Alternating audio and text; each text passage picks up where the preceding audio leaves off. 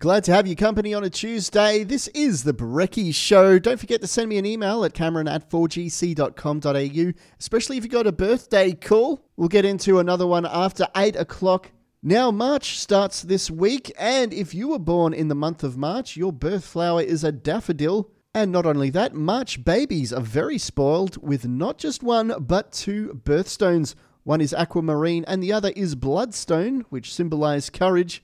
And in the northern hemisphere, March is the first month of spring where the weather gets a little bit warmer. And one thing that March has in common with June is they finish on the same day of the week. Crazy stuff there. That's from thefactsite.com.